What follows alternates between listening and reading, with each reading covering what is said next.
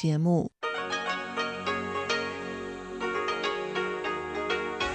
ที่นี่สถานีวิทยุเรดิโอไต้หวันอินเตอร์เนชันแนล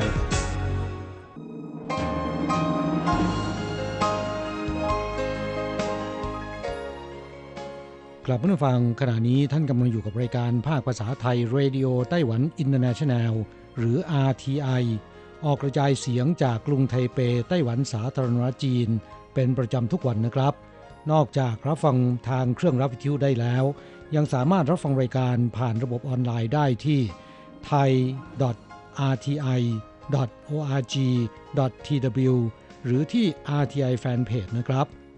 ขอเชิญติดตามรับฟังรายการของเราได้ ตั้งแต่บัดนี้เป็นต้นไป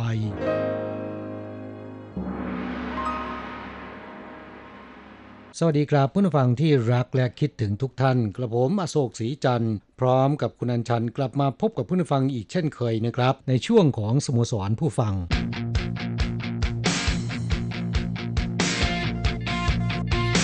ข่าวเด่นประเด็นร้อน ครับอีกไม่กี่วันก็จะถึงตรุษจีนปี 2021 แล้วนะครับ ค่ะตรุษจีนปีนี้ตรงกับวันที่ 12 กุมภาพันธ์นะคะ แล้วก็วันหยุดช่วงเทศกาลตรุษจีนมีอยู่ 7 วันด้วยกัน เริ่มตั้งแต่วันที่ 10 ไปจนถึงวันที่ 16 กุมภาพันธ์นะคะครับเริ่มจากวันพุธที่ 10 นะครับ แล้ววันศุกร์ที่ 12 นั้นเป็นวันตรุษจีนนะฮะค่ะเป็นวันขึ้นปีใหม่ของชาวจีนตามปฏิทินจันทรคติ ปีนี้หยุดยาว 7 วันด้วยกัน ก็คงจะต้องวางแผนกันล่วงหน้านะครับสำหรับเพื่อนผู้ฟังที่อยู่ในไต้หวันนะฮะ ว่าจะใช้ประโยชน์จากวันหยุดทั้ง 7 วันนี้อย่างไรดีนะครับ คิดว่าช่วงหยุดตรุษจีนเนี่ยส่วนใหญ่ก็คงไม่ทำโอทีนะค่ะ ส่วนมากก็จะได้หยุดงานกันจริง ๆ นะคะ แล้วก็รายการสมุสรผู้ฟังของเราในวันนี้นั้นช่วงต้นรายการเรามีคำอวยพร ช่วงเทศกาลตรุษจีนของผู้ฟังนะคะที่ส่งเข้ามา ซึ่งส่งเป็นคลิปวิดีโอเข้ามา บางท่านก็ส่งมาเป็นคลิปเสียงนะคะร่วมกิจกรรมของเราที่จัดขึ้นให้ผู้ฟังส่งผลงานมาในช่วง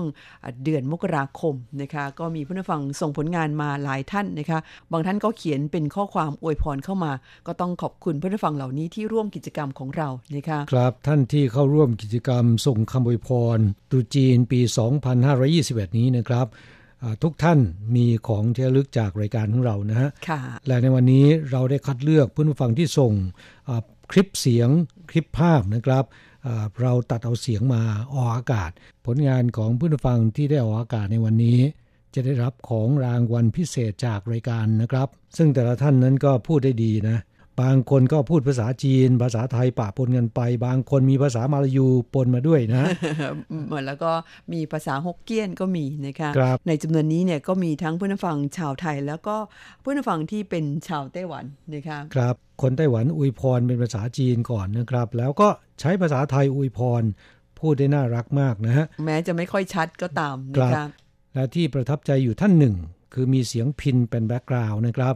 เสียงพิณนั้นไม่ได้เปิดจากใน YouTube หรือเปิดจากเครื่องเล่นอันใดนะครับ เป็นเสียงพิณที่ดีดเอง ขณะที่อวยพร ซึ่งก็มีอยู่คนเดียวเท่านั้นที่ทำได้แบบนี้นะครับ นั่นก็คือคุณอนันต์ศรีลาวุธนะ ค่ะ ก็เป็นแฟนประจำในรายการนะคะ ช่วงนี้เรามาฟังคำอวยพรตรุษจีนของผู้นฟังเหล่านี้กันค่ะ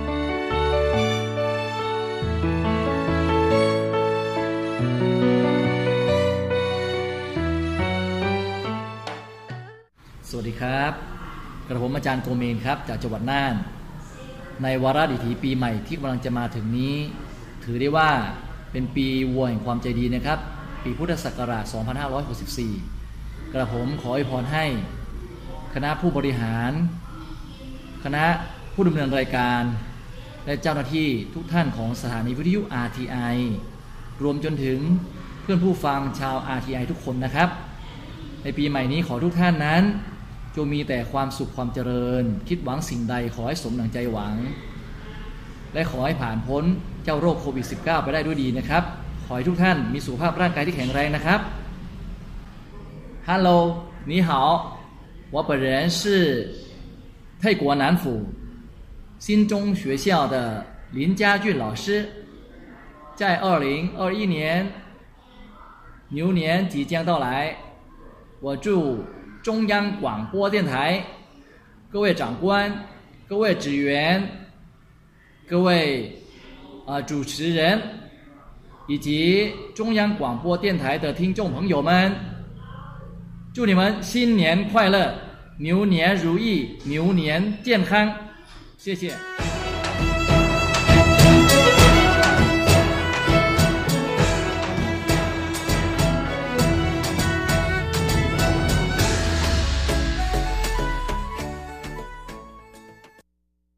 สุขสันต์วันตรุษจีนครับ ผมเกษมทั้งทองจากจังหวัดขอนแก่นครับ สินเหนียนควายเลอร์กงเฮ่อสินเหนียน ขอให้มีความสุขในวันปีใหม่ กงสีฟ้าฉายเหนียนเหนียนฟ้าฉาย เหนียนเหนียนโยอี ขอให้ร่ำรวยมีกินมีใช้ตลอดไปส่วนถีเจียนคาง จู้นีสามขงขอให้มีสุขภาพแข็งแรงอายุยืนยาว เสกจี้ผิงอันว่านชื่อรู้อีขอให้มีความปลอดภัยตลอดปี แล้วก็ทุกอย่างสมปรารถนาสินเจิ้งอยู่อี้สินเหนียนฟ้าฉาย ขอให้สมหวังสมปรารถนา มีความสุขโชคดีร่ำรวยตลอดปี สินเจียยู่อี้สินนี่หัวใจครับ สวัสดีครับ กระผมพิเชษทองพุ่มจากกรุงเทพมหานคร ขอส่งความรักความปรารถนาดี เนื่องในวันตรุษจีนปีนี้ ขอให้ทีมงาน RGI ทุกท่านประสบความสุขความเจริญในหน้าที่การงาน ครอบครัวอบอุ่น มั่งมีสีสุข ร่ำรวยเงินทอง ไม่เจ็บไม่ไข้ ปราศจากโรคภัย โดยเฉพาะอย่างยิ่งโควิด ด้วยกันทุกท่านซินเจียยู่อีซินนี้ฝาชาย สวัสดีครับซินเจียยู่อี 新年发财，恭喜发财เซรามัตทาหุนบาลูชีนา สุขสันต์วันตรุษจีนครับ ขอให้พรวันตรุษจีนเป็นภาษาจีนแต้จิ๋ว จีนกลาง มาลายู และภาษาไทยครับ ในปีพศ 2563 หรือปีคริสต์ศักราช 2020 ต้องนับว่าเป็นปีแห่งโควิดจริง ๆ แต่ทั้งไทยและไต้หวันก็ผ่านวิกฤตนี้มาได้ด้วยดี จากความร่วมมือของพี่น้องประชาชน และภาครัฐของทั้งสองประเทศ หวังว่าตรุษจีนหรือปีใหม่จีนปีนี้ ปีคิสต์ศักราช 2021 ปีพุทธศักราช 2564 หรือปีสาธารณรัฐจีนที่ 110 วิกฤตโควิด คงจะจบสิ้นกันในปีนี้ และขอให้ประเทศไทยและประเทศไต้หวัน รวมถึงประเทศต่างๆ ทั่วโลก มีความเจริญเติบโตทางเศรษฐกิจในระดับสูง เพื่อเกิดการจ้างงาน และมีเงินบรรเทา เยียวยา ผู้ได้รับผลกระทบวิกฤตโควิด ในปีที่ผ่านมา ขอให้ประชาชนชาวไทย ชาวไต้หวัน และประเทศอื่น ๆ ทั่วโลก มีสุขภาพสมบูรณ์แข็งแรง มีเงินใช้เยอะ ๆ ร่ำรวยยิ่งยิ่งขึ้นไป วันซื่อรุยี่เซนถีเจนคัง ฟ้าฉายตัวตัว สวัสดีวันตรุษจีนครับ 新年快乐，恭喜发财，大吉大利， 龙马精神，四季平安，家好运气，幸福如意，财源广进，招财进宝，财源滚滚，顺顺利利，金玉满堂，黄金万两，年年有余。祝你步步高升，祝中央广播电台顺顺利利，恭喜发财，新年快乐！ สุสานวันตรุจีนค่ะ ท่านใจกว้างพระคุณล้นช่วยคนยาก ผู้ลำบากต่างมุ่งหน้ามาอาศัย เกาะไต้หวันพระเจ้าสร้างอย่างเกรียงไกร ในปีใหม่ขอน้อมใจใคร่บนบาน ด้วยบารมีที่เนิ่อนนานท่านได้ก่อ กุศลพอกิ่งก้านใหญ่แผ่ไพศาล ขอพรหลังลมค้ำชูอยู่ชั่วการพ้นภัยผ่านจะน้อยใหญ่ผ่านภัยรี เกษตรการรวมทั้งด้านงานผลิต จงต้องจิตมิตรทั่วล่าพาศักดิ์ศรีภัยโควิดพิชิตขาดสวัสดี ปีใหม่นี้ผ่านพ้นโรค รับโชคชัย นึกสิ่งใดอวยพรให้สมใจนึก ดังม้าศึกมิหวันหวาดชาติไหนไหน เศรษฐกิจการตลาด พิฆาตไกล ตกออกใต้อยู่เหนือใครไต้หวันเจริญ大家好新年快乐祝大家好万事如意身体健康 年年有余春利发财财源光进祝你行大运สวัสดีปีใหม่ค่ะ ขอให้ทุกท่านมีความสุขสุขภาพร่างกายแข็งแรง คิดสิ่งใดก็ขอให้สมความมุ่งมา่ปรารถนา ขอให้ประสบแต่ความโชคดี มีความสุข มีสุขภาพที่แข็งแรง มีเงินทองไหลมาไหลมาเทมา คิดสิ่งใดขอให้สมความมุ่งมา่ปรารถนา เงินทองไหลมาเทมา รุ่งเรืองเจริญหน้าเจริญในหน้าที่การงาน ทุกท่านทุกคนนะคะ สวัสดีค่ะ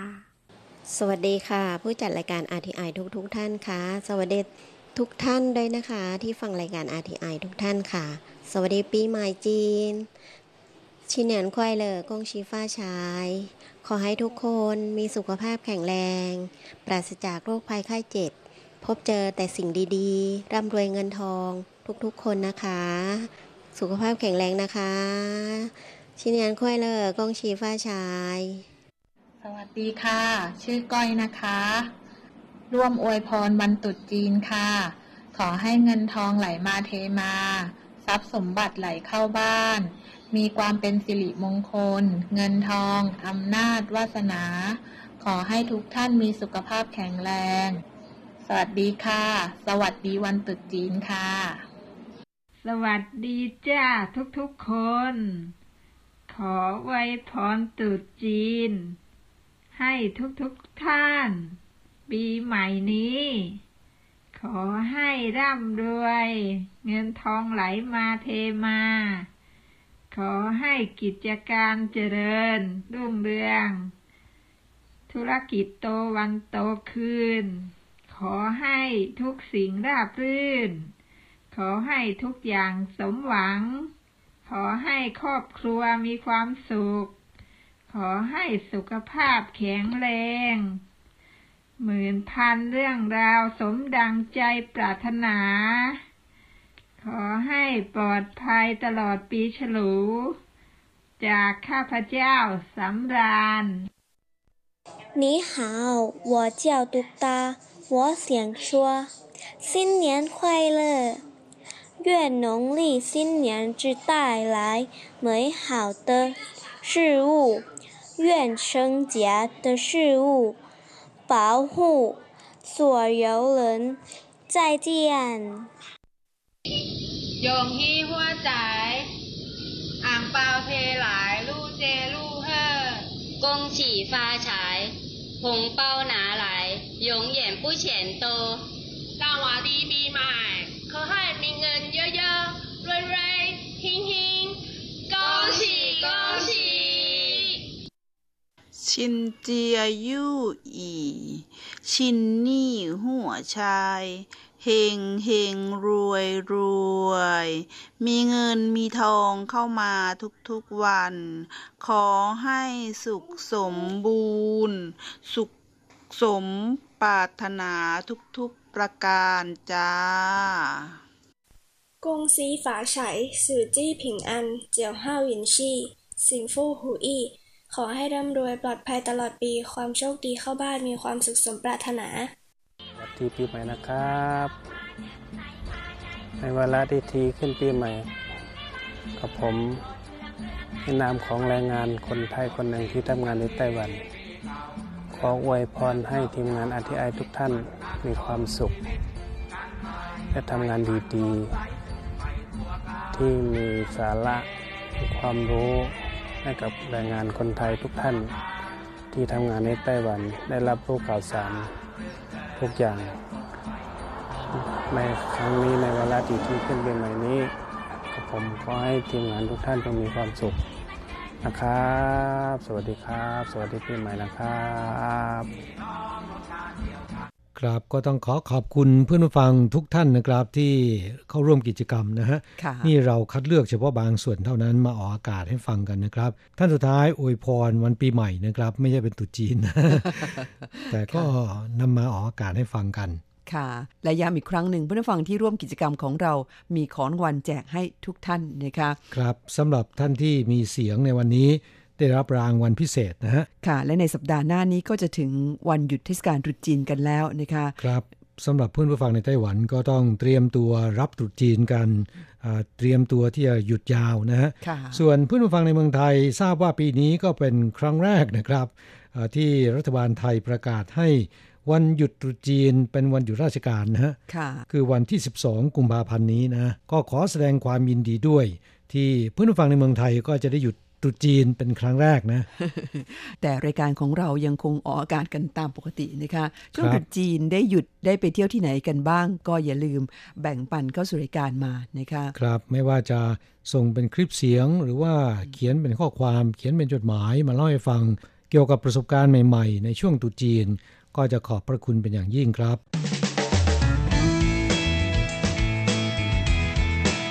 คลายความทุกข์ปันความสุข ครับช่วงนี้มาตอบจดหมาย ฉบับแรกนั้นเป็นจดหมายจากผู้ฟังที่เมืองไทยนะครับ คุณเมสันเอี่ยมศรีอดีตแรงงานไทยที่เดินทางกลับประเทศไปแล้วนะครับ ซึ่งคุณเมสันนั้นได้เขียนจดหมายเป็นอีเมลเข้าสู่รายการหลายฉบับด้วยกันนะครับ ในจำนวนนี้มีฉบับหนึ่งลงวันที่ 11 เดือนกันยายน คุณเมสันบอกว่ายังไม่ได้ยินว่ารายการของเราได้ตอบออกอากาศ ก็ขอเรียนให้ทราบว่าฉบับนี้นะครับ หยิบขึ้นมาดูแล้วเนี่ยรู้สึกว่าคุ้นๆเคยตอบไปแล้วนะ ใช่ไหมครับคุณอัญชัน อาจจะเป็นไปได้ว่าคุณเมสัน พอดีช่วงนั้นพลาดการรับฟังก็ได้นะครับ เพราะฉะนั้นจะไม่ซ้ำแล้วนะ มาดูฉบับใหม่ต่อไปคือลงวันที่ 26 เดือนพฤศจิกายน ฉบับนี้หยิบขึ้นมาเนี่ยเอ่อผมก็รู้สึกตะลึงเลยนะ ในรูปภาพ นึกว่าสมบัติเมธานีเป็นคนเขียนจดหมายเข้าสู่รายการค่ะเพราะว่าในรูปภาพนั้นอ่าคุณเมสันโชว์กล้ามซิกแพคนะฮะ ดูแล้วรูปร่างหน้าตานะครับรอแล้วก็หุ่นคล้าย ๆ กับสมบัติเมธานีมากเลยทีเดียวนะ ค่ะ ต้องบอกว่าเป็นคนที่มีวินัยนะคะ เพราะว่าการจะรักษารูปร่างให้ดีถึงขนาดนี้ แม้จะอายุเริ่มมากขึ้นนี่ไม่ใช่เรื่องง่ายๆนะคะอืมอย่างผมเนี่ยไม่สามารถรักษาได้ ของคุณมันอะไรคะของผมเป็นวันแพ็กบิ๊กแพ็คของผมเนี่ยรวมเป็นสาภาพอ่าเป็นก้อนเดียวนะฮะค่ะเอ่อจดหมายของคุณเมสันฉบับนี้นะครับ เล่าให้ฟังว่าอีเมลฉบับวันที่ 11 กันยายนของผมตกหล่นหายไปฉบับหนึ่งอ่าแน่ ๆ เลย เมื่อกี้บอกไปแล้วนะครับว่าจำได้ว่าตอบไปแล้วนะฮะอาจจะเป็นไปได้ที่คุณเมสันพลาดการรับฟังนะค่ะ แต่ขอให้คุณสบายใจได้ว่าจดหมายถึงมือเราแน่นอนแล้วนะครับอ่าฉบับนี้บอกว่าขอบคุณครับกับปฏิทินปีใหม่ปี 2564 ได้รับเรียบร้อยแล้ว แล้วก็น่าจะได้รับอีกฉบับเป็นอ่า รางวัลจากการร่วมตอบคำถามในไลฟ์ของคุณยุ้ยในช่วงบ่ายวันนี้เองครับ บอกว่าจากการติดตาม RTI ได้ยินอาจารย์กับคุณอัญชันพูดคุยกันบ้างจาก Facebook บ้าง แล้วก็สื่อต่างๆว่าไต้หวันเจอกับมวลอากาศหนาวเย็นปกคลุม ไต้หวันทำให้บนภูเขาสูงที่หิมะตกหลายที่นะครับ เมืองไทยของเราเนี่ยก็ใช่ย่อยเลยครับ หนาวเย็นเช่นกัน ถึงจะไม่หนาวเท่ากับไต้หวันในช่วงเช้าและค่ำก็เอาเรื่องเหมือนกันนะฮะค่ะแต่กลางวันก็ร้อนเหมือนเดิม อย่างไรก็ตามความร้อนอะนุ่มนวลกว่าหน้าร้อน เช่นวันนี้ครับ จดหมายที่เขียนมาฉบับนี้ลงวันที่ 26อ่าพฤศจิกายนนะครับ บอกว่าอ่าวันนี้ทั้งวันเพราะว่าอากาศครึ้มไม่มีแดดอ่ามีลมพัดด้วย 12 องศาในบางพื้นที่นะฮะนี่ก็เป็นสภาพอากาศที่อ่าจังหวัดสุโขทัยคุณเมสันเล่ามาให้ฟังนะครับ ที่เมืองไทยก็คงเป็นเช่นเดียวกัน ในไลายกลุ่มของเพื่อนๆเนี่ยที่มักจะอะส่งเรื่องของอุณหภูมิ หรือสภาพอากาศประจำวันเข้ามาเนี่ยโอ้โหยปีนี้แม้แต่กรุงเทพก็ยังหนาวนะคะบางวันก็ 17-18 องศา ถือว่าหนาวทีเดียวนะคะอย่างครับบ้านดิฉันเพชรบูรณ์นี่ไม่ต้องพูดถึงนะคะ ปีนี้นี่บางวันลงไปถึง 11 องศาก็มี ครับแถวเชียงใหม่เนี่ยประมาณ 9 ถึง 11 องศาในช่วงเช้าๆนะครับ ค่ะ เมืองไทยนั้นแม้ช่วงเช้าอุณหภูมิต่ำแต่ว่ากลางวันนี้ก็ร้อนขึ้นมาในเวลารวดเร็วนะคะอุณหภูมิต่างกันมาก ก็ต้องระมัดระวังสุขภาพไต้หวันปีนี้นั้นก็อย่างที่เคยเล่าให้ฟังไป ปีนี้หนาวเป็นพิเศษนะคะครับเป็นลมหนาวลูกเดียวกันนะฮะที่มาจากทางขั้วโลกเหนือ พัดลงมา ผ่านมองโกเลียจีนแผ่นดินใหญ่ แล้วก็มาถึงไต้หวัน ไปถึงที่ประเทศไทยนะครับ ที่ประเทศไทยน่าจะเป็นปลายปลายๆของลมหนาวแล้วนะครับค่ะเอ่อเพราะฉะนั้นที่หนาวสุดก็คือมองโกเลียแล้วก็จีนแผ่นดินใหญ่ได้ยินว่าปักกิ่งในช่วงที่ไต้หวันกำลังหนาวเนี่ยปักกิ่งติดลบ 19 องศาเซลเซียสนะ อืม ค่ะ ฟังดูก็ขนหัวลุกเลยนะคะอืมคือมันครับหนาวเหลือเกิน ถ้าจะเปรียบจีนแผ่นดินใหญ่เป็นตู้แช่แข็งนะครับ ในช่วงเวลานั้น ไต้หวันก็คงจะเป็นอากาศนอกตู้แช่แข็งนะฮะของเขาเป็นช่องฟรีซนะคะอืมเราเป็นอ่าตู้เย็นช่องล่างครับ อย่างไรก็ตามนะครับ สภาพอากาศที่วิปริตเช่นนี้เนี่ยก็ทำให้ผู้คนเจ็บป่วยได้ง่ายนะครับ โดยเฉพาะคนที่เป็นโรคอ่าเรื้อรังนะฮะอย่างในไต้หวันก็มีคนตายไปแล้ว นับร้อยคนเลยทีเดียวนะครับ ในช่วงลมหนาวพัดลงมานะฮะๆค่ะ จดหมายของคุณเมสันบอกว่าในตอนที่ตอบจดหมายของผมฉบับที่แล้ว อาจารย์ได้ถามถึงซิกแพคของผม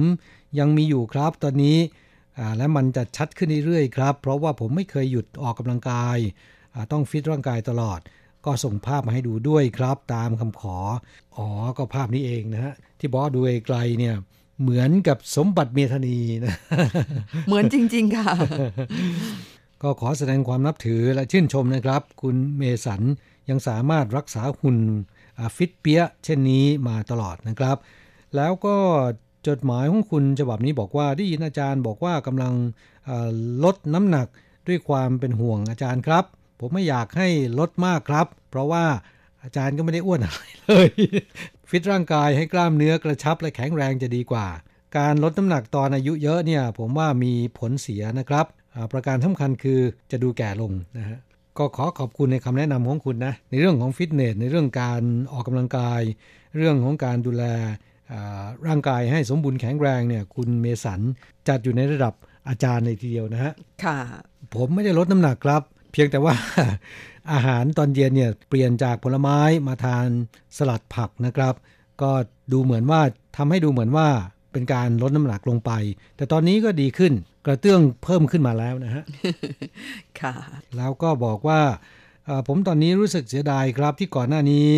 เอ่อคุมอาหารจนน้ำหนักลดลงไปเยอะ ถึงตอนนี้พยายามเพิ่มก็ไม่ขึ้นสักทีครับ คนอื่นอยากจะลด แต่ว่าคุณเมสันอยากจะเพิ่มมันเพิ่มไม่ได้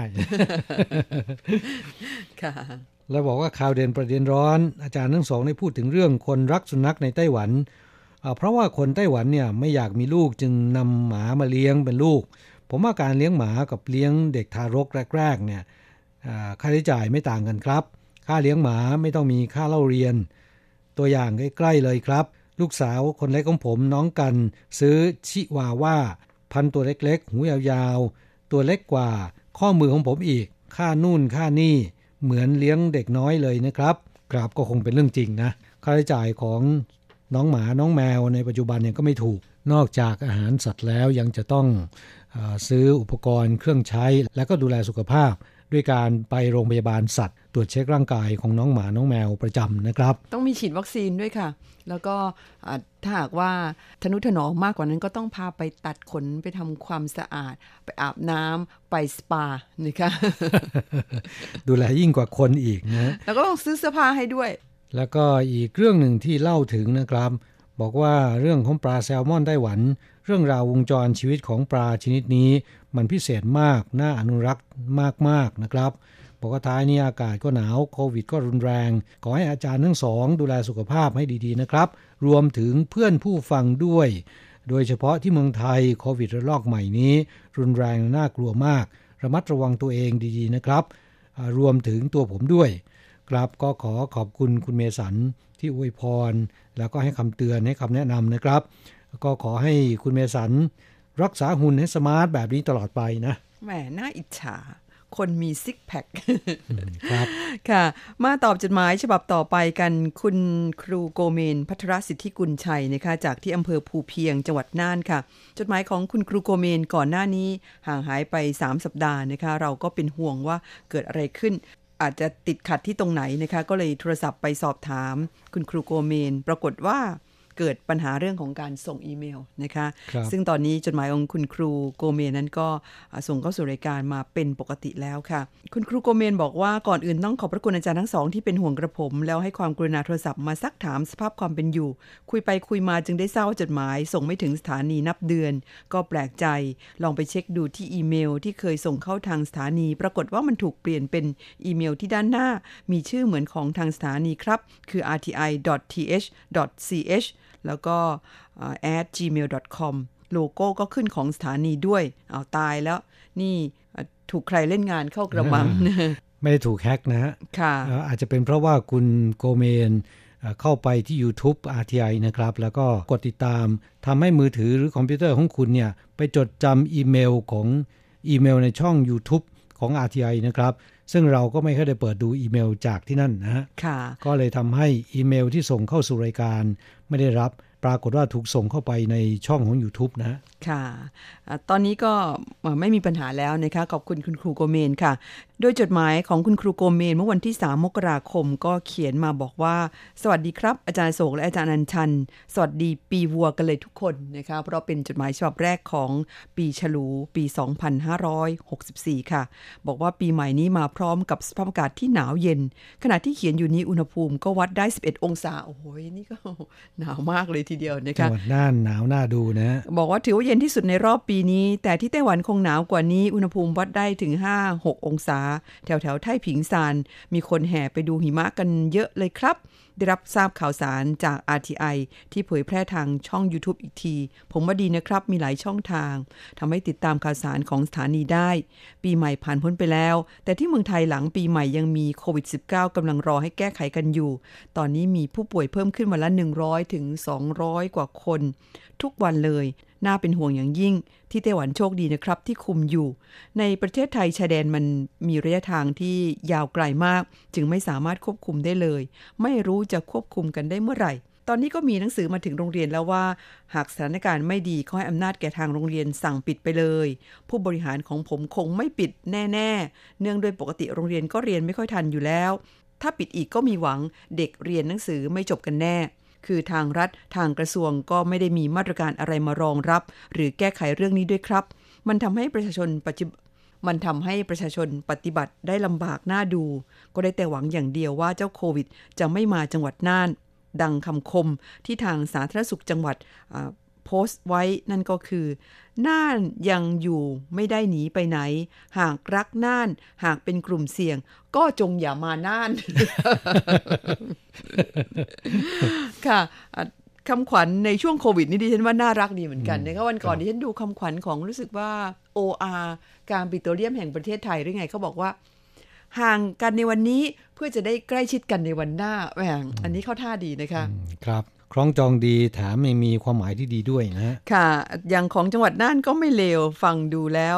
ก็น่ารักดีนะคะ บอกว่าตอนนี้ในประเทศก็มี 50 กว่าจังหวัดแล้ว ที่มีรายงานการติดเชื้อ จังหวัดน่านยังปลอดภัยอยู่ณขณะนี้ก็หวังว่าสิ่งศักดิ์สิทธิ์คู่บ้านคู่เมืองน่านจะปกป้องรักษาคนน่านให้หนีหายจากโควิด -19 ด้วยเทินค่ะก็ขอเอาใจช่วยเหมือนกันนะคะ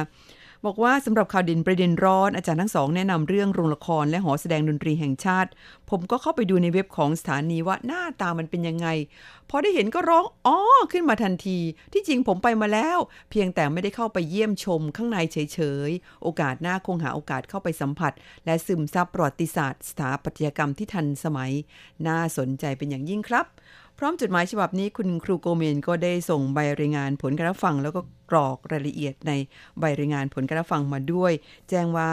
การรับฟังที่คลื่นความถี่ 9745 นั้น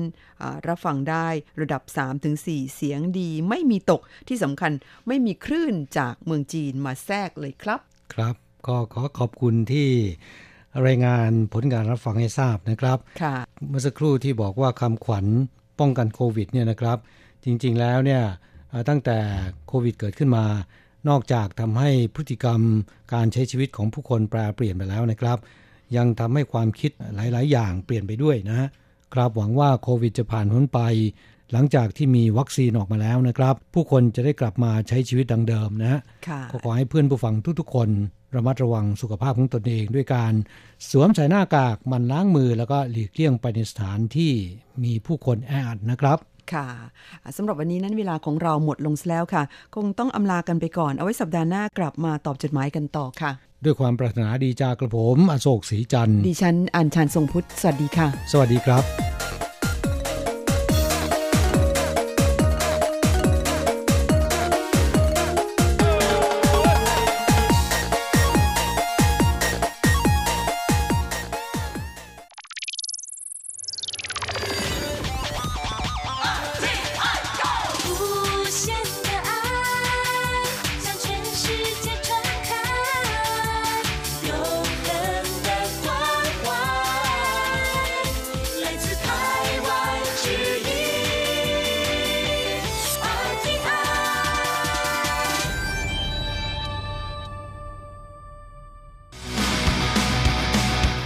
อย่างนี้เป็นยังไงนะ อ๋อ อย่างนี้เหรอ ทิ้งขยะเรียราดติดป้ายปรับหกพันไม่กลัว ติดยันคูได้ผล อย่างนี้คุณจะว่ายังไง คุณผู้ฟังที่รักครับ พบกันอีกแล้วในอย่างนี้คุณจะว่ายังไงนะครับ ผมแสงชัย กิตติภูมิวงศ์ค่ะดิฉันรัชรัตน์ยนต์สุวรรณค่ะ ในครั้งนี้เราจะพูดถึงเรื่องของยันยันขยะ ยันที่สามารถ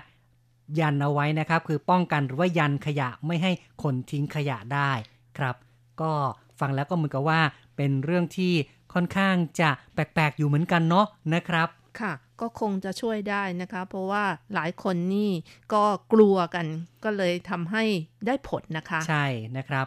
เวลาบอกว่าจะปรับเนี่ยไม่กลัว แต่ติดยันแล้วกลับไม่กล้าจะทิ้งขยะกันนะครับค่ะ เพราะว่าเขากลัวว่ายันนี้จะเป็นยันที่สาบแช่งค่ะ ใช่ก็การใช้ยันนั้นสามารถใช้ในการทำศิลศาสตร์ต่างๆ เนี่ยคนก็เลยกลัวล่ะนะครับ ก่อนที่เราจะพูดถึงรายละเอียดเนี่ยนะครับ เราก็มารู้จักกับสถานที่เกิดเหตุกันสักนิดนึงนะครับ เรื่องนี้ก็เป็นเรื่องที่ ซีเหมยหลี่นะครับหรือว่าหมู่บ้านซีเหมยของเคซันฉงนครนิวไทเปนะครับ ก็เป็นหมู่บ้านที่มีประชากรประมาณ 2,225 คนเองนะคะ แล้วก็เป็นหมู่บ้านที่เป็นรอยต่อระหว่างซอยซีเวย์กับถนนเหรินอ้ายที่ติดกับทางด่วนค่ะ ใช่นะครับ ก็เป็นสภาพที่ว่าอยู่ใต้ทางด่วนเลย เหมือนกับว่าค่อนข้างจะ เปรียวๆหน่อยนึงนะใช่ครับค่ะ มีการปลูกต้นไม้พุ่มเตี้ยๆเอาไว้กันเสียงด้วย แต่ว่าจะมีคนมักง่ายเนี่ยชอบแอบทิ้งขยะ แล้วก็มาทิ้งในช่วงเวลากลางคืนซะด้วยนะคะ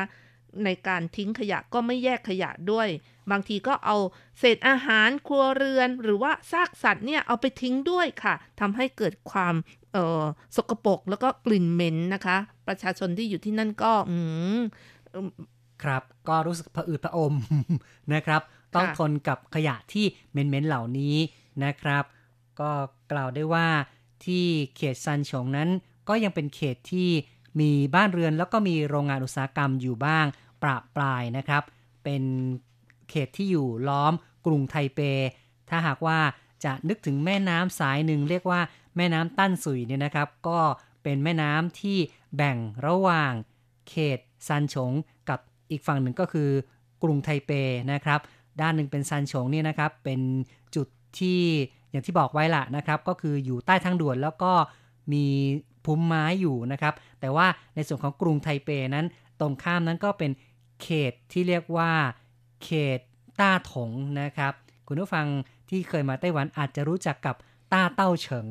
นะครับ ก็คือจากต้าเต้าเฉิงเนี่ยมองข้ามไปฝั่งนู้น ก็จะเป็นเขตซันฉงของนครนิวไทเปนะครับ ค่ะ โดยข้ามสะพานจงเซี่ยวหรือว่าสะพานจงซินก็ไปฝั่งอีกข้างหนึ่งก็เป็นเขตของซันฉงอยู่ในนครนิวไทเปค่ะ ครับก็เป็นนั้นว่าคุณผู้ฟังคงจะรู้จักกับตำแหน่งที่ตั้งเนาะลองนึกภาพดูกันละกันนะครับเอาละครับเราก็มาฟังเรื่องราวข่าวสังคมเกี่ยวกับการใช้ยันป้องกันขยะกันนะครับ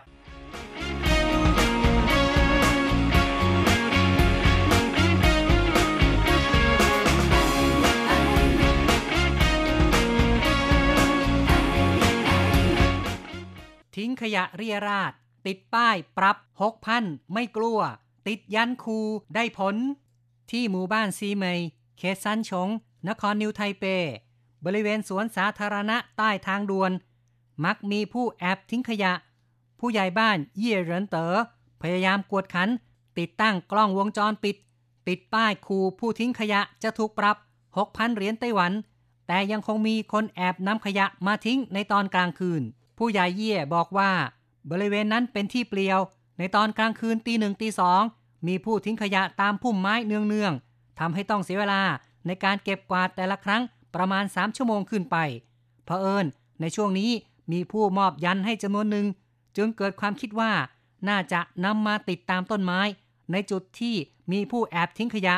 ทำให้รู้สึกครั้งศักดิ์สิทธิ์ ปรากฏว่าได้ผล บริเวณดังกล่าวสะอาดทันที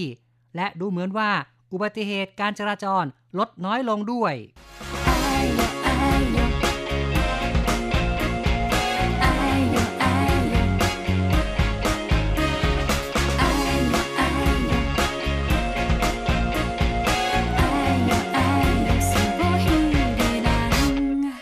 ปรับไม่กลัวแต่ว่าติดยันแล้วก็เลยได้ผลนะครับ ไม่กล้าทิ้งขยะทำให้บริเวณนั้นสะอาดขึ้นอย่างทันทีทันใดนะครับ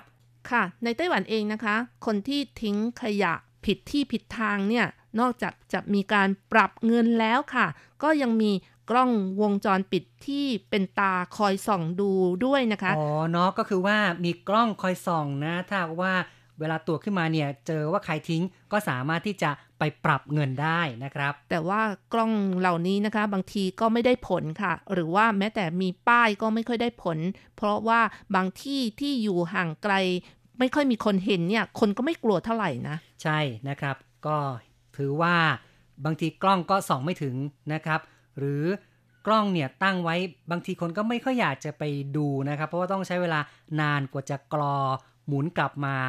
จึงจะรู้ว่าใครไปทิ้ง ก็เลยทำให้คนไม่ค่อยกลัวเท่าไหร่ หรือบางทีเนี่ยเขาก็ใช้วิธีว่าไปตอนมืดๆเนี่ยก็ไม่เห็นหรอกว่าไอ้ป้ายรถเนี่ยนะครับมอเตอร์ไซค์ที่ขี่ไปเนี่ยมันทะเบียนเท่าไหร่ก็ไม่รู้ แถมยังใส่หมวกกันน็อกด้วยนะครับ ก็อำพรางได้ เพราะฉะนั้นแม้มีกล้องก็เลยไม่ได้ผลนั่นเองนะครับ ก็ต้องบอกว่าผู้ใหญ่บ้านที่หมู่บ้านซีเหมยนั้นฉลาดนะครับ เอายันมาขู่ ทำให้คนนั้นก็เลยไม่กล้าไปทิ้งกันอีกครับ ก็ไม่รู้เหมือนกันนะว่าขู่ไปนานๆนี่จะมีคนไปทิ้งขยะกันอีกหรือไม่ค่ะ ใช่คงต้องรอดูผลกันต่อไปล่ะ ครับ เราก็มาฟังความเห็นเพื่อนๆ ว่ามองเรื่องนี้กันอย่างไรนะครับ เริ่มกับการคุยกับคุณคูณพรีพรมนะครับ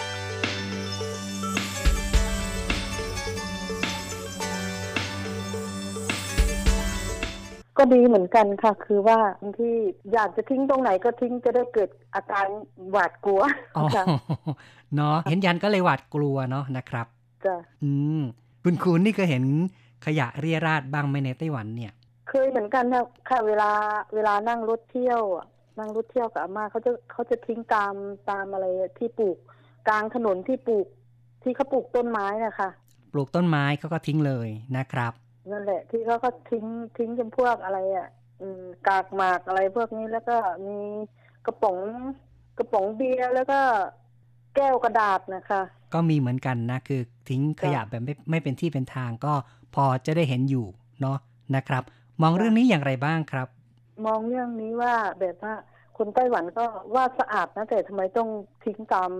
ตามไอ้กลางถนนน่ะอืมตามต้นดอกไม้ที่เขาปลูกอะครับ ก็เลยกลายเป็นว่ายังมีบางส่วนที่เขาก็ไม่ค่อยจะปฏิบัติตามกฎนะนะครับ ค่ะใช่แต่โดยทั่วไปแล้วในไต้หวันนี่ก็ต้องทิ้งขยะเป็นเวลา แล้วก็ห้ามทิ้งเรียราดห้ามทิ้งก่อนด้วย คุณคุณมองว่าการทำแบบนี้เป็นสิ่งที่ดีไม่ดีอย่างไรบ้างครับแต่ถ้าส่วนมากดิฉันจะเป็นคนทิ้งขยะจะเอาลงไปทิ้งที่ชั้นแปดนะคะ ไม่ค่อยได้ออกไปทิ้งข้างนอกมนะครับ แต่ก็ทราบค่ะใช่ไหมครับ ว่าที่นี่จะต้องทิ้งเป็นเวลาใช่ไหมครับ ใช่ค่ะ ครับ อืม ก็ถือว่าคุณคุณนี่อยู่ในตึกที่เขามีการบริหารจัดการ สามารถที่จะทิ้งส่วนรวมแล้วก็มีคนเอาไปทิ้งให้นะครับ ใช่ค่ะจันทร์แต่ถึงศุกร์ค่ะ ใช่ แต่ก็ต้องแยกประเภทใช่ไหมเอ่ย ค่ะคพอรับไปลงไปข้างล่างชั้นแปดก็จะไปแยกมีถังให้เราแยก อืมนะนะครับ ถ้าเกิดว่าเราทำผิดอย่างนี้เขามีการเตือนมีอะไรไหมครับ ว่าเราไม่ยอมแยกประเภทเนี่ยนะครับ อันนี้แบบว่าเราเรารู้ว่าอันนี้เป็นถังถังขวด อันนี้เป็นถังแบบเศษกระดาษอะไรอย่างเงี้ยค่ะ อืม เราก็ยังไม่โดนเตือนนะคะ ครับ เราก็ทำตามกติกาอยู่แล้ว เนาะใช่ค่ะ นะครับใช่ะแต่ถ้าเป็นกระดาษหนังสือพิมพ์หรืออะไรนี่เราเขาก็จะมีกล่องวางต่างหากให้เออนะครับ ก็สะดวกนะครับค่ะ จะได้ไม่ปะปนกับอย่างอื่นนะครับค่ะย้อนกลับมาพูดเรื่องยันนะครับ คุณคูณรู้สึกอย่างไรบ้าง เวลาเห็นยันสีเหลืองๆ แดงๆ ของคนจีน คนไต้หวันเนี่ยนะครับ ยันน่ะนะเห็นแล้วก็ต้องอืมอยากอยากแบบว่าทำให้เราเคารพอะค่ะอ๋อเคารพในสิ่งที่ที่แบบมองไม่เห็นตามองไม่เห็นอะไรเงี้ยนะครับ อืมค่ะ เทียบกับในไทยเรานี่คิดว่าในไทยก็มีการใช้ยันกันมากไหมครับ ใช่ค่ะเมืองไทยเราก็มีเยอะเหมือนกันมีเนาะ คุณคูณนี่เคยไปขอยันมาคุ้มครองตัวเองบ้างไหมเอ่ย ก็ยังไม่เคยนะคะ ไม่เคยนะครับ ปกติแล้วคนจีนเนี่ยก็ก็จะมีทั้งแบบเป็นยันที่ใช้ในการคุ้มคุ้มครอง หรือบางทีก็เป็นยันเออไล่ผีแต่ถ้าว่าแต่ถ้าว่าที่ไต้หวันนี่มียันสีแดงๆนะคะ ใช่นะคะ ใช่ทั้งสีแดงสีเหลือง ใช่จะมีทั้งสองสีอะนะครับค่ะก็คุณคูณนี่ปกติก็ไม่ได้ไปขอหรือว่าไม่เคยติดตัวไว้ใช่ไหมครับ เคยเคยค่ะติดตัวแล้วก็ห้อยคอเวลาบางทีไปไกลๆเงี้ยอ๋อแล้วก็ใส่กระเป๋าตังค์ได้มาจากไหนครับคะได้มาจากไหนครับ จากศาลเจ้าได้เหรมาอจากได้มาจากอืมตามที่ไปไหว้พระที่ไหนก็เขาจะมีคนเขาจะมีคนแจกแล้วเราก็หยอดหยอดหยอดตังค์ลงไปที่ตู้อะอืมนะครับ ก็อยู่ในไต้หวันก็เคยได้เหมือนกันค่ะนะครับ ก็ค่ะเป็นที่พึ่งทางใจนิดนึงเนาะนะครับ ค่ะครับ แต่จริง ๆ เนี่ยคติชาวพุทธเราก็กราบพระเนาะนะครับ ใช่ค่ะ กราบพระสวดมนต์นะครับ ใช่ไหมเอ่ยค่ะทำบ้างไหมครับทำบ้างค่ะเนาะส่วนมากจะฟังเวลานั่งรถก็จะฟังสวดมนต์ไหว้พระตลอดดีทางดีเนี่ยจังค่ะเลยนะครับ ก็ขอให้พระคุ้มครองดีกว่าเนาะนะครับสาธุตามคติค่ะชาวพุทธเรานะครับครับ ขอบคุณเนาะที่คุยกับเรานะครับ ค่ะ สวัสดีค่ะครับสอาจารย์วัสดีครับโชคดีนะครับ ค่ะเช่นกันค่ะ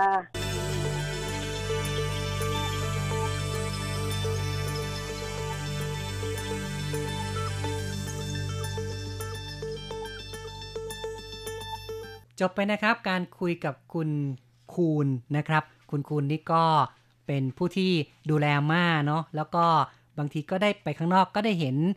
สิ่งต่างๆ รวมทั้งบางครั้งก็เห็นว่าคนไต้หวันยังคงทิ้งขยะ ไม่เป็นที่ไม่เป็นทางก็มีอยู่เหมือนกันนะครับ แต่อย่างไรก็ตามค่ะ โดยภาพรวมแล้วนะคะ ก็ถือว่ามีความสะอาดพอสมควรนะคะ ในไต้หวันนี่ก็มีการรณรงค์ในเรื่องของการทิ้งขยะ มีการแยกขยะรีไซเคิลต่างๆนะคะ จนประสบความสำเร็จไม่น้อย แล้วก็ทั่วโลกนี่ก็โอ้โหเห็นไต้หวันนี่ทำประสบความสำเร็จนะคะ จากเดิมที่ไต้หวันนี่ถือว่าเป็นเกาะ ที่มีขยะเยอะนะคะ ต่อมาก็กลายเป็นเกาะที่สะอาดขึ้นค่ะ ใช่นะครับ ก็กล่าวได้ว่าประสบความสำเร็จดีนะครับ แล้วก็ยังมีบริษัทที่ทำธุรกิจเกี่ยวกับการรีไซเคิลนี้ก็ไม่น้อยนะคะ อย่างน้อยก็มีมากกว่า 1,600 แห่งค่ะ แล้วก็ผลประกอบการก็สูงมากกว่า 2,000 ล้านเหรียญสหรัฐเลยทีเดียวค่ะ ครับ ก็อย่าดูถูกนะขยะนี่ก็สามารถสร้างมูลค่า สามารถที่จะนำมารีไซเคิลทำให้เกิดประโยชน์ได้อย่างมากมายจริง ๆ ล่ะนะครับ ค่ะ เปลี่ยนขยะให้เป็นทองคำก็คือขยะพวกรีไซเคิลทั้งหลายนะคะ สามารถเอาไปขายแล้วก็เปลี่ยนเป็นเงินได้นั่นเองคค่ะรับ หรือจะเปลี่ยนเป็นทองคำจริง ๆ ก็มีนะครับ ก็คือว่าขยะที่เป็นแผงวงจรอิเล็กทรอนิกส์อย่างแผงที่ใช้ในเครื่องมือถือในคอมพิวเตอร์เนี่ยนะครับค่ะจะมีส่วนผสมของเงินของทองอยู่นะ ก็สามารถที่จะ นำมาสกัดเป็นทอง เป็นเงินได้จริง ๆ เพราะฉะนั้นเนี่ยขยะก็สามารถเปลี่ยนกลับไปเป็นทอง เป็นเงินได้จริง ๆ ในการที่จะจูงใจให้ประชาชนนำเอาเครื่องมือถือไปรีไซเคิลเนี่ยทางรัฐบาลทางการไต้หวันนั้น ก็มีการเปิดให้จับฉลากนะครับ ใครที่เอาโทรศัพท์มือถือไปรีไซเคิลจะได้รับฉลากเพื่อร่วมชิงรางวัล ซึ่งรางวัลก็เป็นโทรศัพท์มือถือเครื่องใหม่นั่นเองนะครับโอ้โหก็เลยทำให้หลายคนค่ะเนี่ยชอบที่จะเอาโทรศัพท์เก่า คือแต่ละปีเนี้ยก็จะมีช่วงเทศกาลรีไซเคิลเครื่องมือถือ ก็จะนำไปรีไซเคิลกันนะครับ ค่ะ ไม่เพียงเท่านั้นนะคะ อย่างของรีไซเคิลอื่น ๆ นี่ก็สามารถเอาไปขายได้อย่างกระดาษหรือว่าพวกกระป๋องทั้งหลายนะคะ ยกตัวอย่างนะคะ กรมสิ่งแวดล้อมของเมืองซินจูนี่ มีการกระตุ้นให้ประชาชนเนี่ยแยกขยะรีไซเคิลเพื่อวัตถุประสงค์ก็คือลดขยะนั่นเอง โดยปีที่แล้วนะคะ ทั่วเมืองซินจู สามารถรีไซเคิลได้จำนวนมากกว่า 578 ตัน โอ้โห เยอะมากพอสมควรนะคะใช่แล้วก็ขายได้เงิน 1 ล้าน1แสน8หมื่นเหรียญไต้หวันค่ะ ครับ เงินล้านนี่ก็ถือว่าไม่น้อยเลยนะครับค่ะนับว่า สร้างประโยชน์ แล้วก็ทำให้สภาพแวดล้อมดีขึ้นนะครับ ค่ะ เขาทำโดยการร่วมมือกับหัวหน้าหมู่บ้านก็คือผู้ใหญ่บ้านแล้วก็อาสาสมัครทั้งหลายนะคะ แล้วก็มีการรวมจุดที่รับขยะรีไซเคิลค่ะ แล้วก็มีการแข่งขันแต่ละหมู่บ้านนี่ใครสามารถเก็บขยะรีไซเคิลได้มากที่สุดก็จะได้รางวัลเป็นเงินสดอย่าง ที่ผ่านมานี้ก็ได้รับเงินสดถึง 10,000 เหรียญไต้หวันค่ะ แล้วก็ยังมีรางวัลอื่นๆอีกด้วย อันนี้ก็ถือว่าประสบความสำเร็จไม่น้อยเลยทีเดียวค่ะ ครับ เป็นการรณรงค์นะครับ เพื่อให้ประชาชนนั้นร่วมแรงร่วมใจในการที่จะทำให้สภาพแวดล้อมสะอาด แล้วก็เป็นการใช้ทรัพยากรให้เป็นประโยชน์สูงสุดด้วย ค่ะ ต่อไปเราก็มาฟังความคิดเห็นคุณผู้ฟังทาง Facebook กันบ้างค่ะ เริ่มกันที่คุณเมสันเอี่ยมศรีนะคะ ก็บอกในเรื่องของการใช้ยันในการข่มขู่คนที่ไปทิ้งขยะนะคะ คุณเมสันบอกว่านี่เป็นความเชื่อในสิ่งลี้ลับ ไม่ว่าชาติไหนใด ๆ ก็ไม่ต่างกันครับ ปรากฏการณ์ในข่าวนี้เหมือนกับเป็นเรื่องเล่าที่บ้านเราแหละ คนขายพวงมาลัยข้างถนน พวงมาลัยขายไม่หมด คนขายก็เอาไปแขวนไว้ที่กิ่งไม้ข้างๆ อะไรอย่างนี้นะคะ แล้วก็คนที่ผ่านไปมาก็เห็นเข้าก็ยกมือไหว้ ต้นไม้ต้นนั้นไม่รู้อีโนอีเนอะไรเลย อยู่ดีๆ กลายเป็นต้นไม้ศักดิ์สิทธิ์ไปเลยค่ะ แล้วก็คุณเมสันบอกว่างานนี้ผ้ายันน่ากลัวกว่าค่าปรับครับ อืม ใช่นะครับก็คือคนเนี่ยกลัวยันมากกว่ากลัวป้ายที่บอกว่า จะปรับนะครับ นอกจากนี้คุณเมสันก็ยังชอบระบบการแยกขยะของไต้หวันนะคะ แล้วก็เรื่องของการลดการใช้ถุงขยะ เวลาไปข้างนอกก็มักจะติดถุงไปด้วยนะคะ อีกทั้งไม่ทิ้งขยะเรี่ยราดนะคะ ใช่นะครับก็ถือว่าเป็นสิ่งที่ชาวไต้หวันเนี่ยถือปฏิบัติกันนะครับ เพราะเดี๋ยวนี้ร้านสะดวกซื้อซุปเปอร์มาร์เก็ตไฮเปอร์มาร์เก็ตก็ไม่มีการให้ถุงฟรี ต้องเสียเงินซื้อ จึงทำให้ผู้คนต้องพก ถุงช้อปปิ้งไปเอง และตามถนนหนทางก็ไม่มีถังขยะให้ทิ้งนะครับ เมื่อ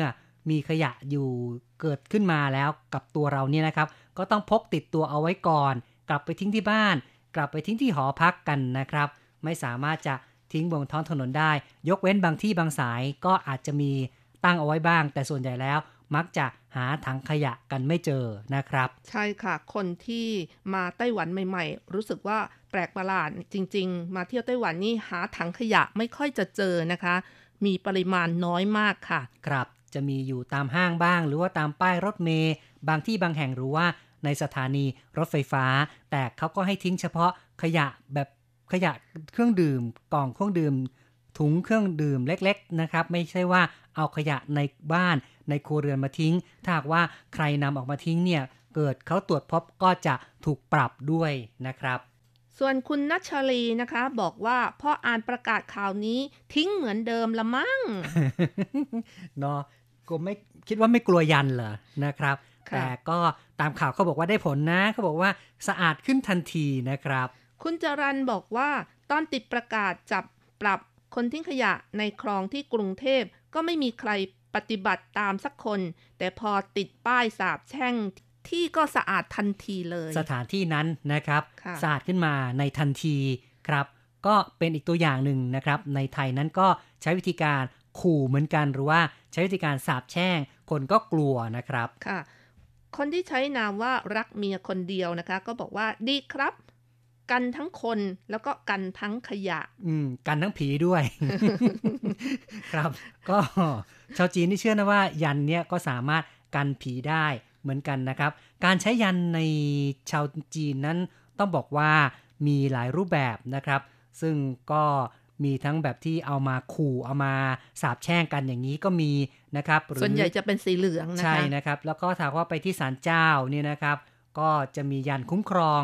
ซึ่งส่วนใหญ่แล้วยันแบบนี้มักจะเป็นสีแดงค่ะและเขาก็จะใช้วิธีการประทับตราลงไปนะครับ ก็เป็นตราของศาลเจ้าหรือว่าตาที่เขา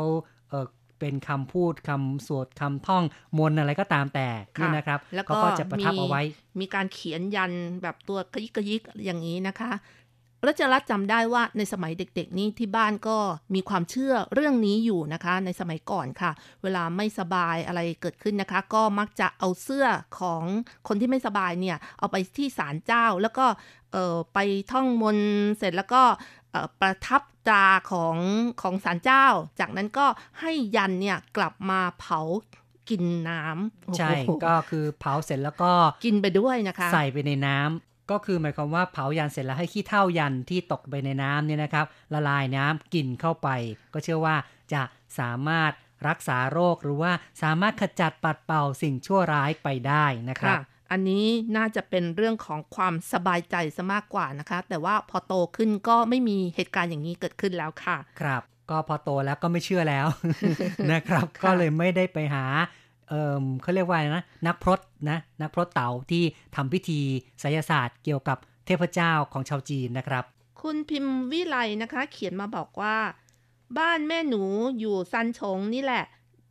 ดึกๆ ชอบมีคนแอบเอาถุงขยะมาโยนทิ้งหลังบ้านทุกวัน เพราะเป็นที่มืดเบื่อมากเลย นั่นน่ะสินะครับ ก็คือ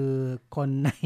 เขตซันชงนี่ก็มักง่ายไม่น้อยเลยนะครับ เนี่ยเขตซันชงเป็นเขตที่ผู้คนอยู่กันหนาแน่นมากเลยค่ะ ประชากรนี่ก็ถือว่าเยอะนะคะ ใช่แล้วก็อย่างที่บอกไว้คือว่ายังมีโรงงานอุตสาหกรรมค่อนข้างจะเยอะ บางครั้งก็เลย ทำให้มีคนประเภทที่ว่ามักง่ายนะครับ เพราะว่าคนเหล่านี้บางทีก็ไม่ค่อยที่จะดูแลหรือว่าเอาใจใส่ในเรื่องของกฎระเบียบของบ้านเมืองนะครับ คุณปัดมาสิงห์นะคะ บอกว่าด้วยความรักพี่น้องชาวไทยเรามาทำงานหาเงินอยู่ในไต้หวันต้องทำตามกฎบ้านเขา ใช่ก็ต้องรักษาความสะอาด อย่าทิ้งขยะไม่เป็นที่ไม่เป็นทางนะครับ ก็ต้องปฏิบัติตามกฎแหละ ไม่งั้นเนี่ย ปรับก็คือ 6,000 เหรียญไต้หวันนะครับ ค่ะ คุณวรเมธนะคะบอกว่า กลัววิญญาณที่มาสิงสถิตอยู่ตรงนั้นทำร้ายเอา นั่นน่ะสิครับ ก็คืออย่างการทำอย่างนี้เนี่ยก็เป็นการขู่นั่นเองนะครับคุณนิธิพัฒน์นะคะ เขียนมาบอกว่าสรุปคือในประเทศที่เจริญได้ ก็มีทั้งคนที่ไม่มีวินัยแถมงมงาย ก็ยังเจริญได้แปลว่านั่นน่ะสิครับ ก็ไต้หวันนี้เรียกว่าเป็นเกาะเทคโนโลยีนะค่ะคือว่าเป็นผู้ผลิตเอ่อคอมพิวเตอร์เป็นผู้ผลิตเอ่อเครื่องมือถืออุปกรณ์อิเล็กทรอนิกส์นี่เยอะแยะเลยนะครับเนี่ยแต่ก็ยังเชื่อ เรื่องของไสยศาสตร์อยู่นะครับ ค่ะ เพราะว่าคนไต้หวันนี่นับถือพุทธเต่านี้เยอะนะคะ ประมาณ 80%แล้วก็ศาลเจ้านี่มีมากกว่าร้านสะดวกซื้อซะอีกค่ะ ครับ เป็นสิ่งอะไรที่บอกว่าดูแล้วก็ขัดกันมากเลยนะครับ ทั้งทันสมัยในขณะเดียวกันก็ยังรักษาความเชื่อขนบธรรมเนียมประเพณีต่างๆ แบบชาวจีนอย่างเหนียวแน่นอยู่นะครับ คุณธีรพัฒน์นะคะ เขียนมาบอกว่า คนไทยคนไต้หวันนิสัยยังงมงายเหมือนกัน ถ้าไต้หวันเจริญได้ ไทยก็เจริญได้ เออดีเนาะเข้าใจเปรียบเทียบ ปลอบใจคนไทยนะครับ เพราะฉะนั้นสักวันหนึ่งเราก็ต้องไล่หลังให้ทันไต้หวันเนาะนะครับคุณธรรมศาสตร์นะคะ เขียนมาบอกว่า คล้ายๆ กับระบบผ้าสีที่ต้นไม้ในเมืองไทยเลยครับ เป็นเล่นไปใช่ประเด็นก็คือได้ครับผล อืมเนาะนะครับ คนที่เอาผ้าสีไปผูกตามต้นไม้ ต้นไม้ก็ศักดิ์สิทธิ์คนก็เกิดความยำเกรงขึ้นมาเหมือนกันนะครับ คุณยุรีบอกว่าสิ่งที่มองไม่เห็นมันเป็นความน่ากลัวของคนที่ทำไม่ดี ครับ ก็เป็นข้อเตือนใจล่ะนะครับ แม้ว่าเออบางทีเนี่ยมันก็ว่าเราทำอะไรเหมือนไม่กลัวแต่จริง ๆ แล้วอาจจะมีบางอย่าง มีพลังบางอย่างที่สามารถโดนบันดาลให้เกิดอะไรขึ้นมาก็ได้นะครับ คุณอเนกนะคะบอกว่ามันเป็นความเชื่อบวกกับความกลัวหรือเปล่า คล้ายๆ แบบนี้เคยเห็นบ่อยๆ เครื่องในโรงงานพัง ไหวผีก็ติดยัน ไฟไหม้รถในโรงงานก็ไหวผีติดยัน มันอาจไม่เกี่ยวพันกัน แต่พวกเขาคงสบายใจที่ได้ผูกมิตรกับสิ่งที่เขารู้สึกกลัวแต่มองไม่เห็น ครับ ก็เป็นเรื่องของความเชื่อความรู้สึกละนะครับ ถึงได้กลายเป็นแบบนี้ออกมาว่าติดยันคนก็ไม่กล้าทิ้งขยะ คุณกมลวันบอกว่า อย่าลบหลู่เด็ดขาดสิ่งที่มองไม่เห็น ครับก็ถือว่าเป็นอีกความคิดเห็นหนึ่งที่เชื่อในสิ่งที่มองไม่เห็นเนาะนะครับ ค่ะ ต่อไปค่ะ เราก็มาฟังความคิดเห็นคุณผู้ฟังทางอีเมลกันบ้างค่ะ คุณพิเชษนะคะ เขียนมาบอกว่าอย่างนี้น่าจะเรียกว่า ถ้าไม่ได้ด้วยเล่ห์ก็เอาด้วยกล ถ้าไม่ได้ด้วยมนต์ก็เอาด้วยคาถา คนบางคนมักจะกลัวสิ่งที่มองไม่เห็น มีจริงไม่จริงเอาไว้ทีหลัง ครับ ก็อย่างว่าเนาะนะครับในเมื่อใช้วิธีการแบบปกติเขาไม่เชื่อกัน ก็ต้องหาวิธีการเอามนต์เอาคาถามาขู่ละนะครับ คุณชัยนรงค์นะคะ เขียนมาบอกว่าที่เมืองไทยก็เคยมีกรณีคล้ายกับทำนองนี้ เชื่อว่าผู้จัดรายการบางท่านก็เคยได้ยินมาบ้าง คือปกติเราก็รู้กันอยู่ว่า มักจะมีการแอบตัดทำลายต้นไม้ใหญ่ ทั้งตักเตือน ทั้งติดป้ายห้าม ทั้งลงโทษปรับ รวมทั้งบังคับใช้กฎหมาย ก็ไม่ได้ผลมีการฝ่าฝืนตลอด วันดีคืนดีมีใครก็ไม่รู้ ซึ่งต้องขอบคุณเขาที่หาวิธีป้องกันอันชาญฉลาด ล้ำลึกขึ้นมาได้ โดยเอาผ้าเจ็ดสีเจ็ดศอกมาผูกไว้ที่โคนต้นไม้ใหญ่ ปรากฏว่าต้นไม้ที่มีผ้าดังกล่าวผูกไว้ พวกมันรอดพ้นจากการถูกทำลายไปได้ แถมยังมีคนร่วมกันช่วยกันอนุรักษ์อีก เป็นระยะระยะ เลยมีความรู้ใหม่ว่า แค่ผ้าธรรมดาก็ป้องกันการตัดทำลายต้นไม้ใหญ่ได้ ดังนั้นพวกนักวิชาการหรือว่านักวิชาเกินนะคะ ก็คงต้องหาข้อสรุปว่า ตกลงไอ้พวกทำลายต้นไม้เนี่ย มันใช้ตักกะหรือว่าเหตุผลอะไรในการเลือกตัดหรือว่าทำลายต้นไม้ สรุปแล้ววิธีนี้ก็พอจะสามารถลดการทำลายต้นไม้ลงไปได้ ครับ อย่างน้อยก็เป็นวิธีการอุบายอย่างหนึ่งนะครับ ในการที่นำเอาความเชื่อมาใช้ประโยชน์ล่ะนะครับ ค่ะ ต่อไปค่ะอาจารย์เกษมทั้งทองนะคะ เขียนมาบอกว่า คนไต้หวันกลัวแผ่นยัน แต่คนไทยคงใช้ไม่ได้ผล ที่บ้านผมมีคนชอบเอาขยะมาทิ้ง ข้างเสาไฟฟ้า เขียนป้ายเตือนก็แล้ว ประกาศปรับ 2,000 ก็ไม่กลัว วันหนึ่งมีคนเอาน้ำแดง ทูบเทียน ดอกไม้ไปวางข้างๆ เสาไฟฟ้า ปรากฏว่าไม่มีคนมาทิ้งขยะอีกเลย แต่กลับมีขวดน้ำแดง ทูบเทียนมาลัยดอกไม้มาวางแทน โดยเฉพาะก่อนและหลังวันที่ 1 และ 16 เขาบอกว่าให้หวยแม่นว่างั้นเถอะนะครับ ก็ทำรักษาว่าเป็นการเส้นไหว้ขึ้นมาเนาะคนก็เลยกลัวนะครับ กลายเป็นสร้างขยะ ขึ้นมาอีกแบบหนึ่งนะคะนั่นน่ะสิครับ ก็กลายเป็นว่ามีขวดมีมาลัยไปสุมกองอยู่แทนซะแล้วนะครับ คุณผู้ฟังครับนี่ก็เป็นนานาความเห็นนานาทัศนะจากเพื่อนๆนะครับ ที่เขียนเข้ามาทั้งในส่วนของ FB Facebook ในส่วนของอีเมล หรือการพูดคุยทางโทรศัพท์นะครับ ก็ขอบคุณทุกๆ ความเห็นเลยที่ได้แบ่งปันประสบการณ์ แบ่งปันเรื่องราวที่ได้พบได้เห็นเข้ามาด้วยนะครับ ก็ต้องบอกว่าในเรื่องของขยะเนี่ยเป็นปัญหาหนักนะครับใน